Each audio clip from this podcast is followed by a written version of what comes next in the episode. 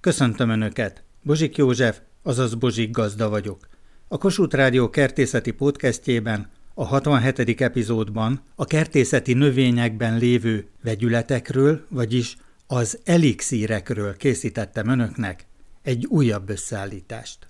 Most kapcsoltam be a tábiót, és a retek mézzel kapcsolatos toroktisztítónak a receptjét szeretném, mert csak a végét hallottam, hogy milyen hatásos légúti megbetegedésekre, hogy hogy is kell ezt csinálni. Az egyik vonulat, hogy a retek csúcsát levágjuk, üreget készítünk, és ebbe tesszük a mézet. A retek levet enged, és ezt elfogyasztjuk, majd újra feltöltjük mézzel, és így tovább, amíg a retek össze nem zsugorodik. A fekete retek jótékony anyagainak a kivonása úgy is történhet, hogy egyszerűen felaprítjuk a retket kis darabokra, és így ötvözzük a mézzel. Alapvetően egy rész méz, egy rész felaprított retek, és már is kész, az az alapanyag, amelyet akár egy jól zárható üvegbe is tehetünk, és néhány óra alatt levet enged a retek, amelyet leönthetünk róla, és aztán újra feltölthetjük mézzel. A fekete retket is említik, a régi egyiptomi orvosi feljegyzések, tehát egészen a fárók koráig mehetünk vissza az időben. Általános egészségmegőrző szerként tartották számon, elsősorban a piramisok építő munkásai fogyasztották, hiszen a fekete retek segítségével jobban bírták az óriási fizikai megterhelést. Az egyiptomiaktól került a zöldség a rómaiak konyhájára, gondoljunk Kleopátrára és Antoniusra, illetve magára a nagy Julius Cézárra, majd a rómaiak segítségével elterjedt az akkor ismert egész világon. Egyik legfontosabb hatóanyaga a mustárolaj glikozid, jelentős a C-vitamin tartalma is, sőt erős antioxidáns hatású, az antioxidánsok pedig a tudomány mai állása szerint csökkenthetik a daganatos betegségek kockázatát. A népi gyógyászatban a fekete retket köhögés, rekettség, illetve megfázás ellen vetették be a régiek, továbbá alkalmazták légúti betegségek gyógyítására is. A friss retek elősegíti a gyomornedvek kiválasztását, epebántalmak kezelésére is alkalmas, e célból a népi gyógyászat nyersen lereszelve ajánlja, de jótékony hatását a hivatalos orvostudomány is elismeri. Dédanyáink a szeplőiket is sózott retek nedvével halványították el. És végül pedig egy nagyon fontos figyelmeztetés, gyomorhurut vagy gyomorfekély esetén, továbbá az epeutak elzáródása esetén nem javasolt a fekete retek fogyasztása, mondhatni ellenjavalt. Kérem, hogy erre nagyon ügyeljünk. Napokban hallottam az ön receptjét, a cékla, az alma és a mézkeverékéről. A céklát le kell reszelni, és az arányokat szeretném tudni.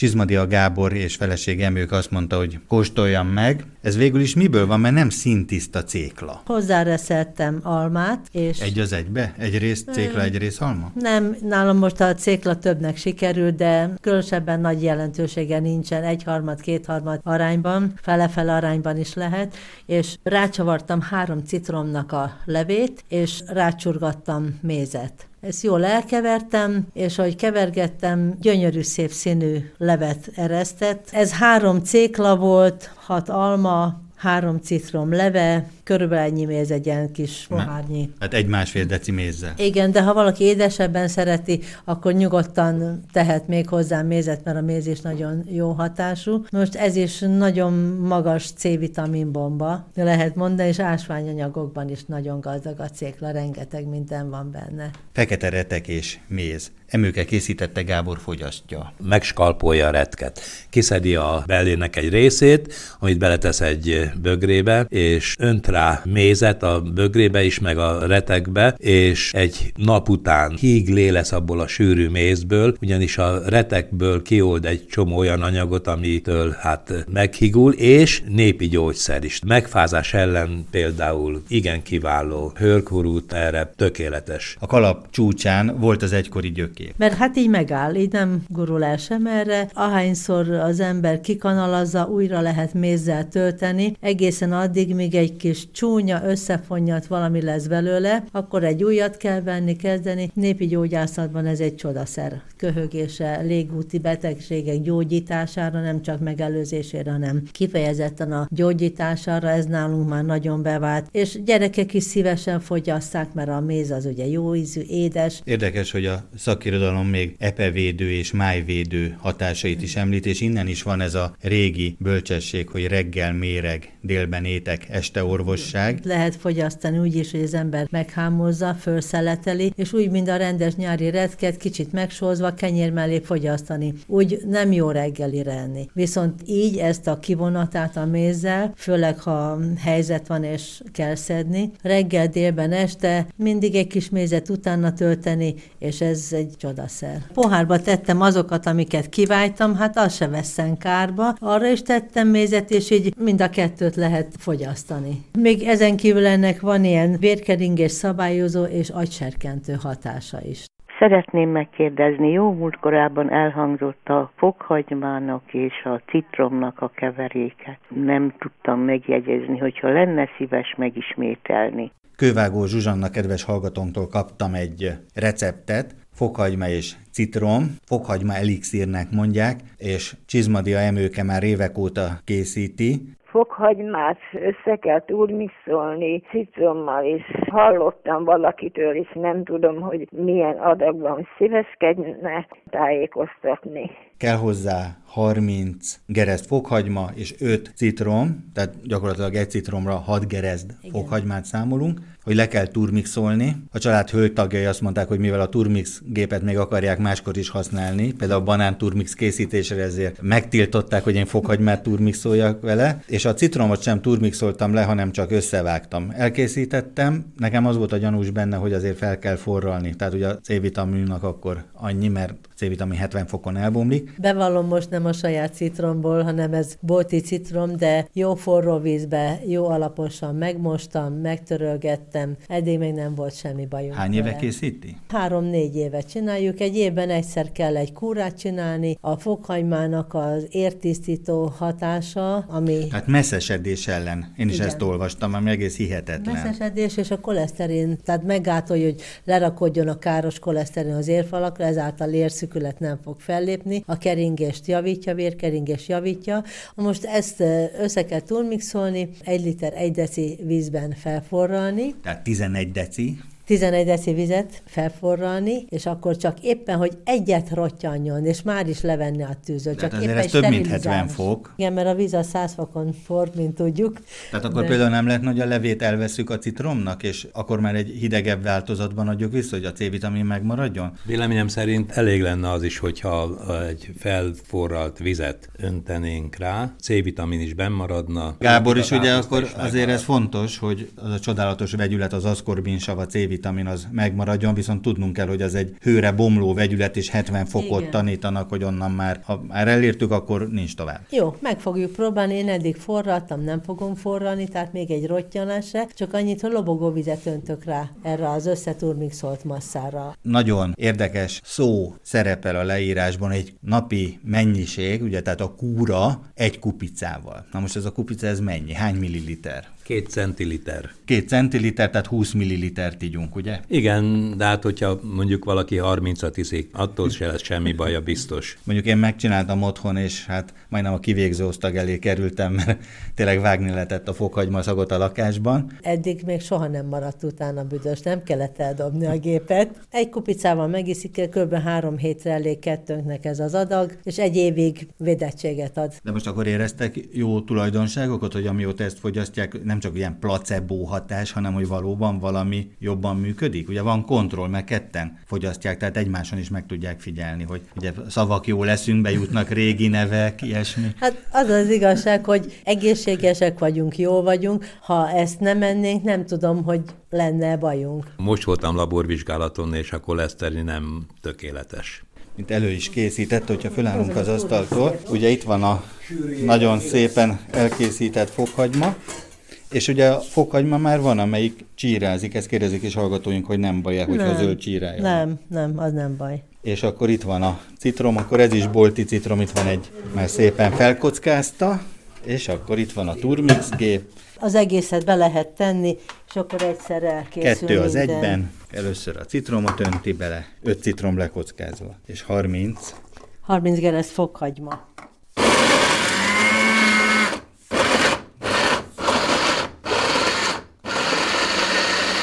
Meddig kell turmixolni? Hát, hogy darabok ne legyenek már benne. Öntött hozzá egy kis vizet, de végül is egy ilyen egész sűrű pép alakult ki. Igen, egész sűrű lett. Gábor meg is kóstolja. Igen kellemes, akár szalonnához is lehetne enni. De akkor lehet, hogy a turmixolás az egy nagyon fontos, most méri emőke a vizet. Elképzelhető, hogy fontos, hogy ö, ne maradjon egybe darab, hogy minden érték kijöjjön belőle. Egyébként annyira nem érezni a fokhagymát, pontosabban annyira érezni, mint van az a trópusi gyümölcs, azt hiszem zúrjáknak hívják, ami ilyen fokhagyma szagú, de nagyon érdekes íze van. Ezt is nyugodtan meg lehet enni így kanállal. Gábor azt mondja, hogy kár is lenne itt ezt felvízezni, mert így egy pép lett belőle. Igen, egy olyan pép, hogy a fokhagymát alig érezni, mert a citromnak van ez a jellegzetes erős illata. Igazából megenném ezt így naponta egy-egy kanállal. Én is megkóstolhattam, tényleg nagyon érdekes, hogy mennyire harmóniában van a citrom és a fokhagyma. Ezt majd le is kell aztán szűrni, hogyha felvizeztük, Hát most az nagy kérdés, hogy kísérletezzünk-e. de akkor úgy is lehetne, hogyha megfeleznénk, Igen. hogy az egyik fele az belekerülne egy kis üvegbe, mint pép, és Igen. akkor egy-egy kis kanállal lehetne fogyasztani, a másik felét pedig az ősi recept szerint elkészíthető. Semmi akadálya. Semmi akadálya. Hozok egy kis üveget. És ez érdekes kísérlet is lenne, hogy eláll-e így hűtőben, ugye mert akkor ez hideg eljárással készülne Igen, az egyik igen, része, tehát igen. minden benne maradna, minden jótékony vegyület, C-vitamin biztos, hogy nem bomlana le. Hát legfeljebb egy kis mézet lehetne hozzátenni, biztos, Nem hogy rontaná nem el. rontaná el. Kár lenne ezt fölvizezni. Angliában, vagyis a ködös Albionban a nedves, párás, csontig hatoló hideg ellen védelmet kereső emberek forró, fűszeres italokkal védik magukat. A grog az egyik ilyen fontos angol ital ebből a szempontból. A grog nem más, mint cukrozott fűszeres, szeszes ital, mondhatni, hogy egy speciális rumos teáról van szó. Egyébként az angol tea lehet olyan sűrű is, mint nálunk a fekete kávé, de előfordulhat az is, hogy éppen csak megmártóztatják a teát egy pici színezésre. Hallgassunk meg egyet a lehetséges receptek sokasága közül Csizmadia Emőke üzenete alapján. Hozzávalók.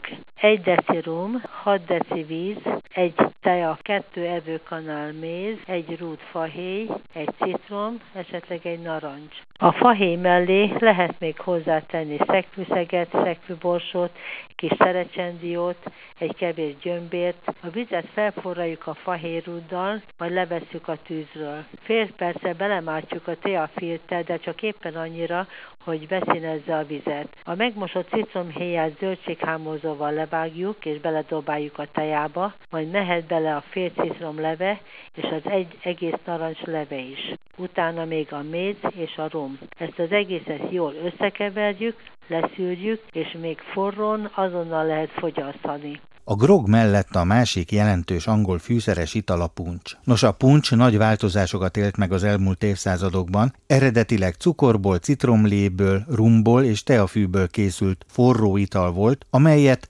füles pohárban szolgáltak fel, csak úgy, mint a glöggöt a svédek. Ma már az a szó, hogy puncs számtalan édességben szerepel, hiszen a puncs tortától elkezdve a puncs fagyinát a különböző hideg és forró italokban egyaránt találkozunk ezzel. Az egyik mixer tréfásan meg is jegyezte, hogy ezekben a puncsokban ma már csak egyetlen közös elem található, méghozzá a hozzáadott cukor. Barát Miklós Angliában hallotta ezt a tréfát, és elmondja azt is, hogy ő milyen italokat kóstolt a Szigetországban. A brit italok azok speciálisak, kellemesek, zamatosak. Hisz a rum az cukornádból készül, és elterjedt a tengerészek körében is. Nyugodtan tehettek a vízbe is, ugye fertőtlenítő hatása is megvolt. Mind a fahéj, mind a szegfűszeg örökzöld növény, trópusi klímát kedvel, szegfűszegre, fahéjra nem gondolt, hogy fahéjfát neveljen, vagy szegfűszegfát. Arra nem, soha nem gondoltam rá. Nincs is rá lehetőségem, de nincs is ilyen ambícióm. Én eh, kiéltem magam a gépészetbe, hogy mellette ilyen dísznövény hobbim van, a kettő nem üti egymást szerintem. Az angol forró italok jellegzetes alkotó elemei tehát a fahéj és a szegfűszeg. A fahéj növény, vagyis a fahéjfa a babérfélék családjába tartozó örökzöld növény. A valódi fahéjfa Dél-Kelet-Ázsiában őshonos. A fűszert a fiatal ágak lehántott kérgéből nyerik, méghozzá úgy, hogy a parakérektől megtisztítják. A valódi fahéj ismertető jele, hogy egy milliméternél vékonyabb. A fahéjat a gyógyászatban is felhasználják. Emésztés serkentő, étvágyjavító, gyomorerősítő hatását régóta ismerik. A növényvilágban a legismertebb fahéjféleségek közé tartozik a fahéjfa, más szóval a ceyloni fahéj, a kínai fahéjat gyakran kassziának is mondják, de létezik jávai fahéj és vietnámi fahéj is. A fahéjfát azonban nehéz felnevelni, mert trópusi meleget és magas páratartalmat igényel. Magvetéssel szaporítható, csemetéit, illetve magvait számos országból beszerezhetjük, így például Angliából is. Az angol fűszeres italok másik alapvető alkotó eleme a szegfűszeg, amely a mirtuszfélék családjába tartozó trópusi növény. Az indonéz szigetvilágban a Maluku szigeteken találjuk a szegfűszeg őshazáját. A szegfűszeg fa örökzöld, és akár 20 méter magasra is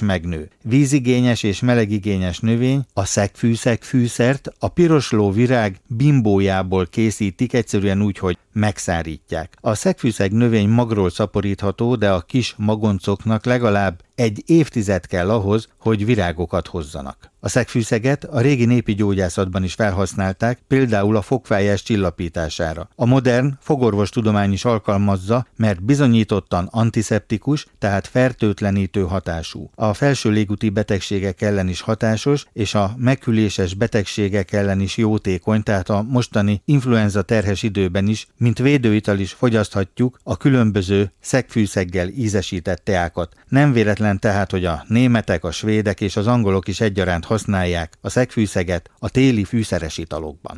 Azt szeretném kérdezni Bozsi gazda, hogy én a csontítkulásra úgy tudtam, hogy mézet össze kell keverni szezámmaggal, szezánbehelyel, és azt egy idő múlva, amikor összeérik, akkor lehet csontítkulás ellen egy-egy kanállal naponta fogyasztani. Kedves hallgatónk teljesen jól tudja, a szakirodalom is ezt mondja, a szezámmagot a magvak királyának is nevezik. A szezámmag kálciumban sokkal gazdagabb, mint például a tej, a sajt, vagy bármelyik olajos mag. Telítetlen zsírsavakban rendkívül gazdag. Kitűnő természetes forrása a B-vitaminoknak, valamint az E-vitaminnak. Kiemelkedő továbbá a lecitin tartalma, ezen kívül a foszfor tartalma, ez utóbbi az agy és az idegszövetek legfőbb építőköve. A szezámmag mézzel kombinálva, ahogy kedves hallgatónk is gyakorolja, egyes országokban fontos, fiatalító ételként vált ismerté, és a csontritkulás elleni küzdelemben is jelentős szerepet tölt be. A hivatalos kínai gyógyászat például a nem megfelelő májműködés orvoslására, a veseműködés segítésére, a náthából való szédülés ellenszereként, sőt, zsibbadság, paralízis, továbbá a székrekedés gyógyításában még ma is sokszor alkalmazza a szezámmagot. Nem véletlenül, hiszen 100 g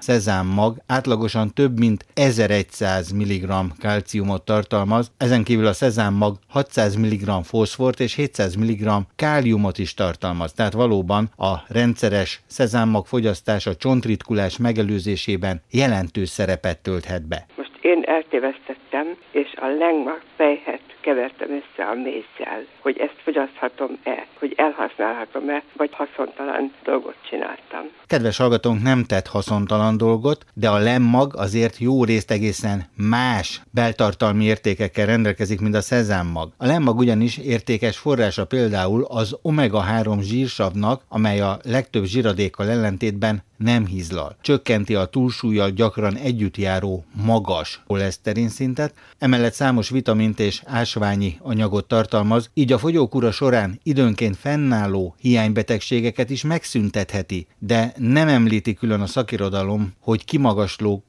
tartalma lenne. Ezen kívül azonban még számos haszna van a lemmagnak az eddig felsoroltakon kívül is, hiszen gyorsítja a bélmozgást, és így hozzájárul a káros méreganyagok kirüléséhez, mielőtt még azok szervezetünkben lerakódva további súlygyarapodást okozhatnának. Pejhesített formájában formájában még jobban hasznosul, tehát hallgatónk bátran fogyasz el a mézes lemmag pejhes kombinációt, de nem a csontritkulás megelőzésében játszik főszerepet a lemmag, ez hallgatónk is jól sejtette, viszont valóban a szezámmag tízszer annyi kalciumot tartalmaz szerves kötésben, mint például a dió, tehát minden kedves hallgatónk, aki szeretné megelőzni a csontritkulást, akkor érdemes odafigyelni a szezámmag erényeire. A gulybogyóval van gondom, nagyon gyönyörű, rengeteg van rajta, és de állandó haza ijeszgetnek, hogy mérgező. Mi ez a kavargás körülötte, hogy mérgező? Van egy növény, amely nagyon megosztó, jót és rosszat egyaránt mondanak rá. Dr. Füstös Zsuzsanna pont ezt a növényt vizsgálta, lícium, ördögcérna, gulybogyó, tibeti goi bogyó, nagyon sok megnevezése van. A legszebb a magyar neve a semfű semfa, és ma már tudjuk, hogy ez egy értékes gyógynövény, amelynek a termése ehető, a szolanácei család a burgonyafélékhez tartozik, a természetgyógyászat egyik alapanyaga. Érdekes, mert ugye a korábbi tanítás arról szólt, hogy ez nem ehető, és most pont a németek is vizsgálták a beltartalmi értékeit. Természetesen a német fajta vizsgáló intézetekben az oltalomra bejelentett fajtákat vizsgálják, és ezek a fajták rendkívül értékesek beltartalmukban. Nekem szerencsém volt 17 fajtát megnézni, és ebből többet is megkóstolni, kiváló ízük van. Nem lesz semmi károsodás a tanárnőnek? Nem. Mert ugye egészséget és boldogságot ígérnek annak, aki ennek a bogyóját fogyasztja. A gocsi ápolásával, termesztésével kapcsolatban érdeklődtem volna. Jól termeszthető növény mindenképpen támrendszer szükséges hozzá, tehát vagy egy kerítés, vagy egy fal, vagy egy épített támrendszer. Magyarországon is forgalmazzák. Tényleg vadon is megteremtett, szinte nulla költséggel termeszthető. És ezt volt szerencsé megtapasztalni, ezt az összehasonlító táblázatot, hogy ugyanazokat az értékeket képviseli ez a növény. Megmaradt tévhit volt, hogy a lícium bogyója az nem ehető. Magyar nemesítők is foglalkoznak vele, nagyon várjuk a magyar fajtát. A hivatalos magyar botanikai név a közönséges ördögcérna. Ahogyan találkozhatunk vele a katalógusokban, az a bogyó, az ejtése lehet, hogy kínaiul nem így hangzik, de Európában mindenki így használja, és nagyon fontos, hogy a hivatalos, az Európai Unióban használt, a fajta oltalmi hivatalban használt neve az a Wolfbury, ami azt jelenti, hogy farkasbogyó. Ez is egy kicsit ijesztően hangzik, de ha tájékozódni akarunk az európai fajta listán, vagy az európai oltalmazott fajták listáján, helyen, akkor ezen a néven találjuk meg, hogy farkasbogyó, ami angol úgy hangzik, hogy Wolfbury. Németországban vizsgálták a beltartalmát, tehát milyen értékekre hívná fel a figyelmet? Miért érdemes ezt tenni? Korábban pont azt mondták, hogy mérgező, tehát itt most egy teljesen új tanítás van. Itt vannak a hivatalos szakirodalmi adatok, mert tanárnő ezt feldolgozta. Nagyon magas a C-vitamin tartalma, mint általában egyébként a szolanácei család tagjai, de ebben még magasabb a, a C-vitamin paradicsom, tojásgyümölcs. Igen, igen, és nagyon magas a karotin tartalma, nagyon magas az ásványisó tartalma, és ugye amiről mindig beszélünk, mind antioxidánsok, és ezért javasolja a gyógyászat, a biogyógyászat a rákbetegségek megelőzésére is. Káros gyököket leköti, ez az antioxidáns lényege. Igen, ez a lényege, és itt a színanyagokról beszélünk mindig. A forralt bornak úgy hiszem, hogy talán reneszánsza van, egy kedves család fogadott be a Feri és Marian, és talán akkor a következő generációhoz fordulnék elő először, hogy a fiatalok életében, mivel ez mondjuk a 20-as, 30-as években azt hiszem, hogy nagyobb nimbusza volt, mint mostanában, de újra kezd elevenedni ez a hagyomány. Marian hogyan látja diáktársai körében? Ugye nagyon sok helyen lehet kapni ilyen kis bódékba is forralt bort, és hát így az emberek ott össze szoktak gyűlni, és ha van idejük, akkor forralt borozgatnak, meg ilyesmi. Itt van az asztalon többféle összeállítás, tehát vannak ugye egyéni receptek, titkos receptek, de vannak közkincsétett receptek, hogy Marian melyiket szereti, vagy a diáktársak körében ugye lehet vaníliás, fahéjas, melyik a kedvenc? Hát nekem igazából nincsen így kedvencem. Feri és munkatársai, vagy egyáltalán a baráti körben a forralt bor az mennyire divatos? Hát az utóbbi időkben egyre jobban, és nálunk a vörös borból készült, és ott is a fahéjas van, ugye a hagyományos van előnyben. Ugye, mert lehetne fehérből is készíteni, Igen. lehetne beletenni szekvűszeget. Igen, de valahogy mindenki a vörös sér van inkább, is a fahéj. Torok és láscsillapító egybe. Egyébként ennek tényleg van tudományos alapja, hiszen vannak olyan anyagok a borban, amelyek valóban a vírusok sejt szaporodását gátolják. Bea az egészségügyben is dolgozott, hogy a forralt bor akkor mondjuk azért nem gyógyszer, de gyógyhatású készítmény. Hát igen, mi is nagyon sok készítményre akadtunk most rá. Újabban én egész véletlenül fogtam meg a botba egy olyan dobozt, ami teának gondoltunk, és kiderült, hogy egy Itt is van egy ilyen, ugye? Például? Igen, egy különleges összetételű. Ez azért nagyon jó és univerzális, mert én ezt gyümölcsleveshez is használom, hiszen hasonló anyagok vannak benne. Nagyon guszta jó dolgokat lehet kapni, és most már készen is. Itt van például egy másik készítmény, hát a narancshéj, vagy a narancs hatás, a déli gyümölcsök hatása is erős. Hát persze itt az asztalon látok többféle bor, tehát van akkor fehér bor is, meg van vörös bor is, hogy akkor melyikből készítsük. Hát inkább a vörösből. Bea elővette a szakácskönyvet, hogy majd néz egy receptet, de Feri azt mondja, hogy nem csak Magyarországon divat ez. Hát nem, hogy a Bécsben van egy nagyobb hagyomány, ugye tavaly két euróért lehetett kint inni bor, de ugye akkor még a pohar... Egy decit? Nem, nagyobbat. Nagyobbat, de még ott a poharad is akkor el lehetett hozni, és ugye az egy emlék volt, és nem ilyen műanyag pohárba árusítják, valahogy nem olyan gusztusos szerintem. És akkor itt van a recept. Igen, egy kompromisszumos receptet, ami hagyományos, és ami szerint mi is szoktuk készíteni, négy személyre, 6 deci borból, 3 deci vízből, 10-12 deka cukor, fahéj, szegfűszeg és fél citrom leve és héja szükséges hozzá, összevegyíteni az anyagokat, felforralni, hozzáöntjük a citrom levét, és poharakba szűrve forrón tálalni, és itt a kompromisszumos vég finomabb, ha fehér és vörös borból vegyesen készítjük.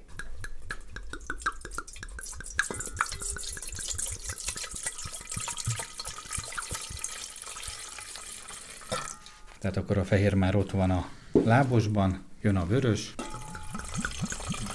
és akkor ugye most megoldhatjuk azokkal a fűszerekkel, amit felolvasott az előbb, vagy pedig itt vannak ezek a kombinált Igen. fűszerek, hát végül is akkor egyikből, a... másikból is tehetünk bele. Ami itt van, és a citromot el ne felejtsük belőle, mert az egy nagyon fontos része. Tűzhely.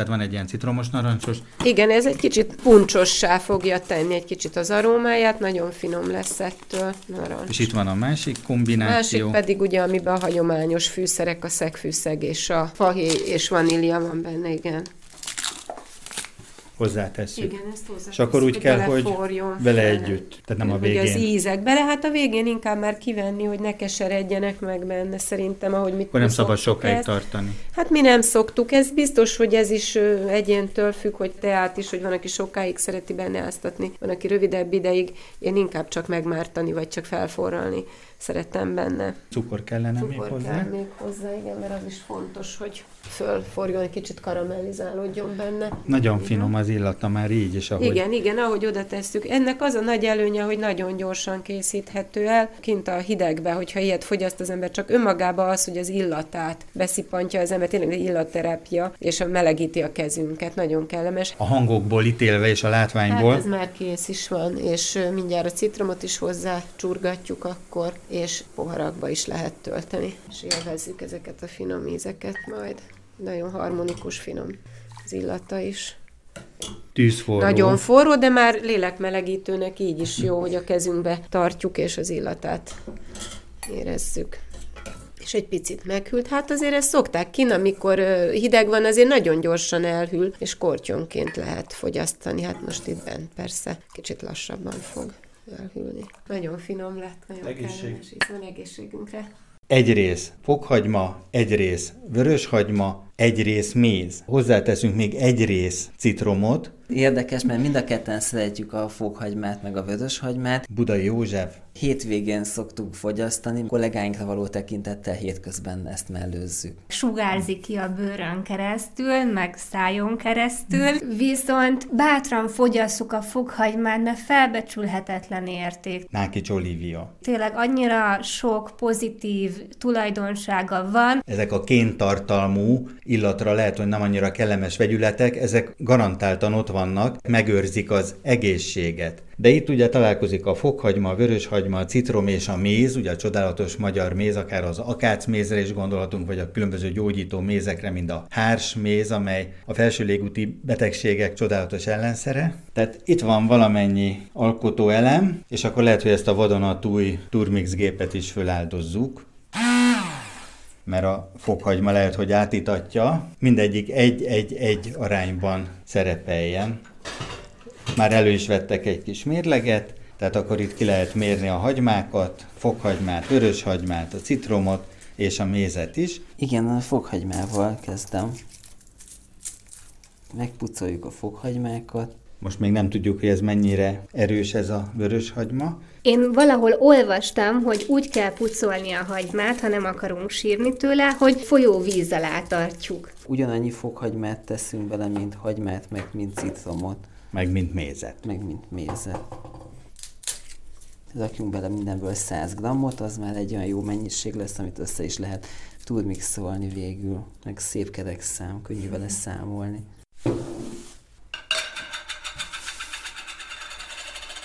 Mézet méri, 10 deka méz, és akkor már megpucolták a 10 deka fokhagymát és a 10 deka vöröshagymát, és itt van egy citrom is, amelyik szintén 10 dekás. Beletesszük a 10 deka mézbe a 10 deka fokhagymát, a 10 deka hagymát, majd a citrom. A citromot is akkor majd föl darabolja, tehát ez nagyon fontos, hogy biominőség legyen. Felkockázza a citromot is, de egy 720 ml-es üveg most már lassan megtellik, tényleg akkor ez így 10 dekánként praktikus, hogy egy befőttes üvegnyi elixírünk születik majd. Kis vízzel ne öntsük fel. Szerintem ne öntsük fel, mert most a citrom lé most fog előbudjani, amikor a turmixolás következik, és sűrűnek tűnik most így elsőre. A szódabikarbóna nagyon sok mindenre jó, szaktalanításra is. Most ezzel próbáljuk a bottur mixot megszabadítani a fokhagyma és a vöröshagyma illatától. És egy kis vízbe átforgatjuk a botmixet szódabikarbónás vízbe. És akkor mi lett az eredménye? Tökéletesen szaktalan. Tényleg, teljesen. Tehát akkor ezt tudjuk ajánlani, valóban ez egy régi népi praktika, hogy a szódabikarbona jótékony és szaktalanít. Nagyanyáink is ezzel fertőtlenítették a botmixet. Hát, ha nem is a botmixert, de tényleg nagyanyáinktól hallhattuk, mi mindenre jó a szódabikarbóna. Közben elkészült az elixír, elég jelentősen átüt rajta a fokhagyma, meg a vöröshagyma. Tényleg egy ilyen csípős vöröshagymát sikerült belevágni, mert könny fakasztó hatású. Igen, de bízzunk benne, hogy elűzi a megfázást és az influenza vírusokat. Érdemes akkor ezt egy kupakkal lezárni és hűtőgépben tartani. Puding olyan állagú lett, és akkor háromszor egy kis kanállal naponta.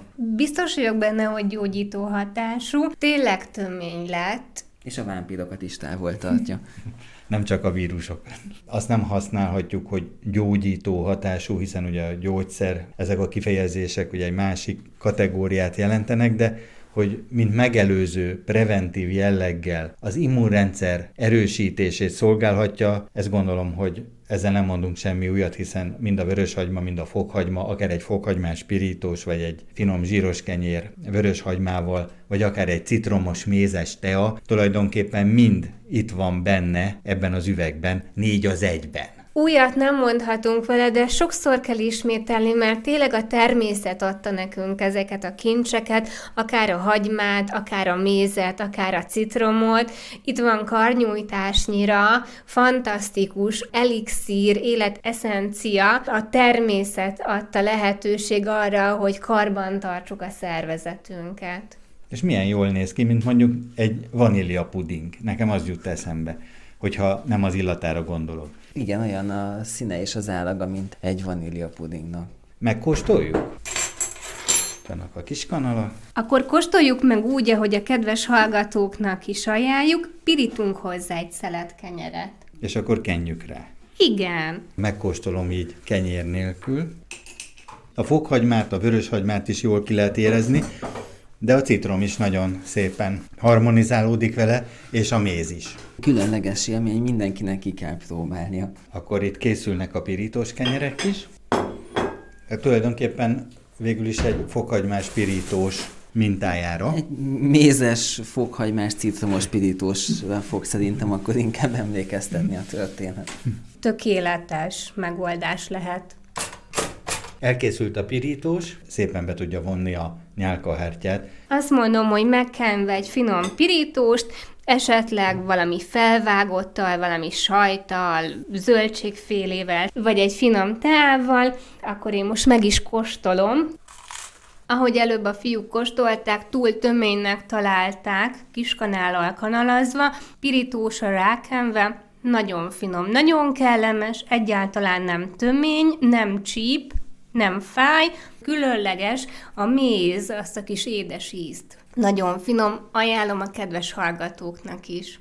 Kedves hallgatóink, van egy éjjel-nappal működő üzenetrögzítő, ezen várom az önök kertészeti kérdéseit, amelyek alapján készítem el az újabb összeállításokat. A telefonszám a következő 061 328 73 00. Várom önöket egy újabb epizóddal a Bozsik Gazda Podcastben.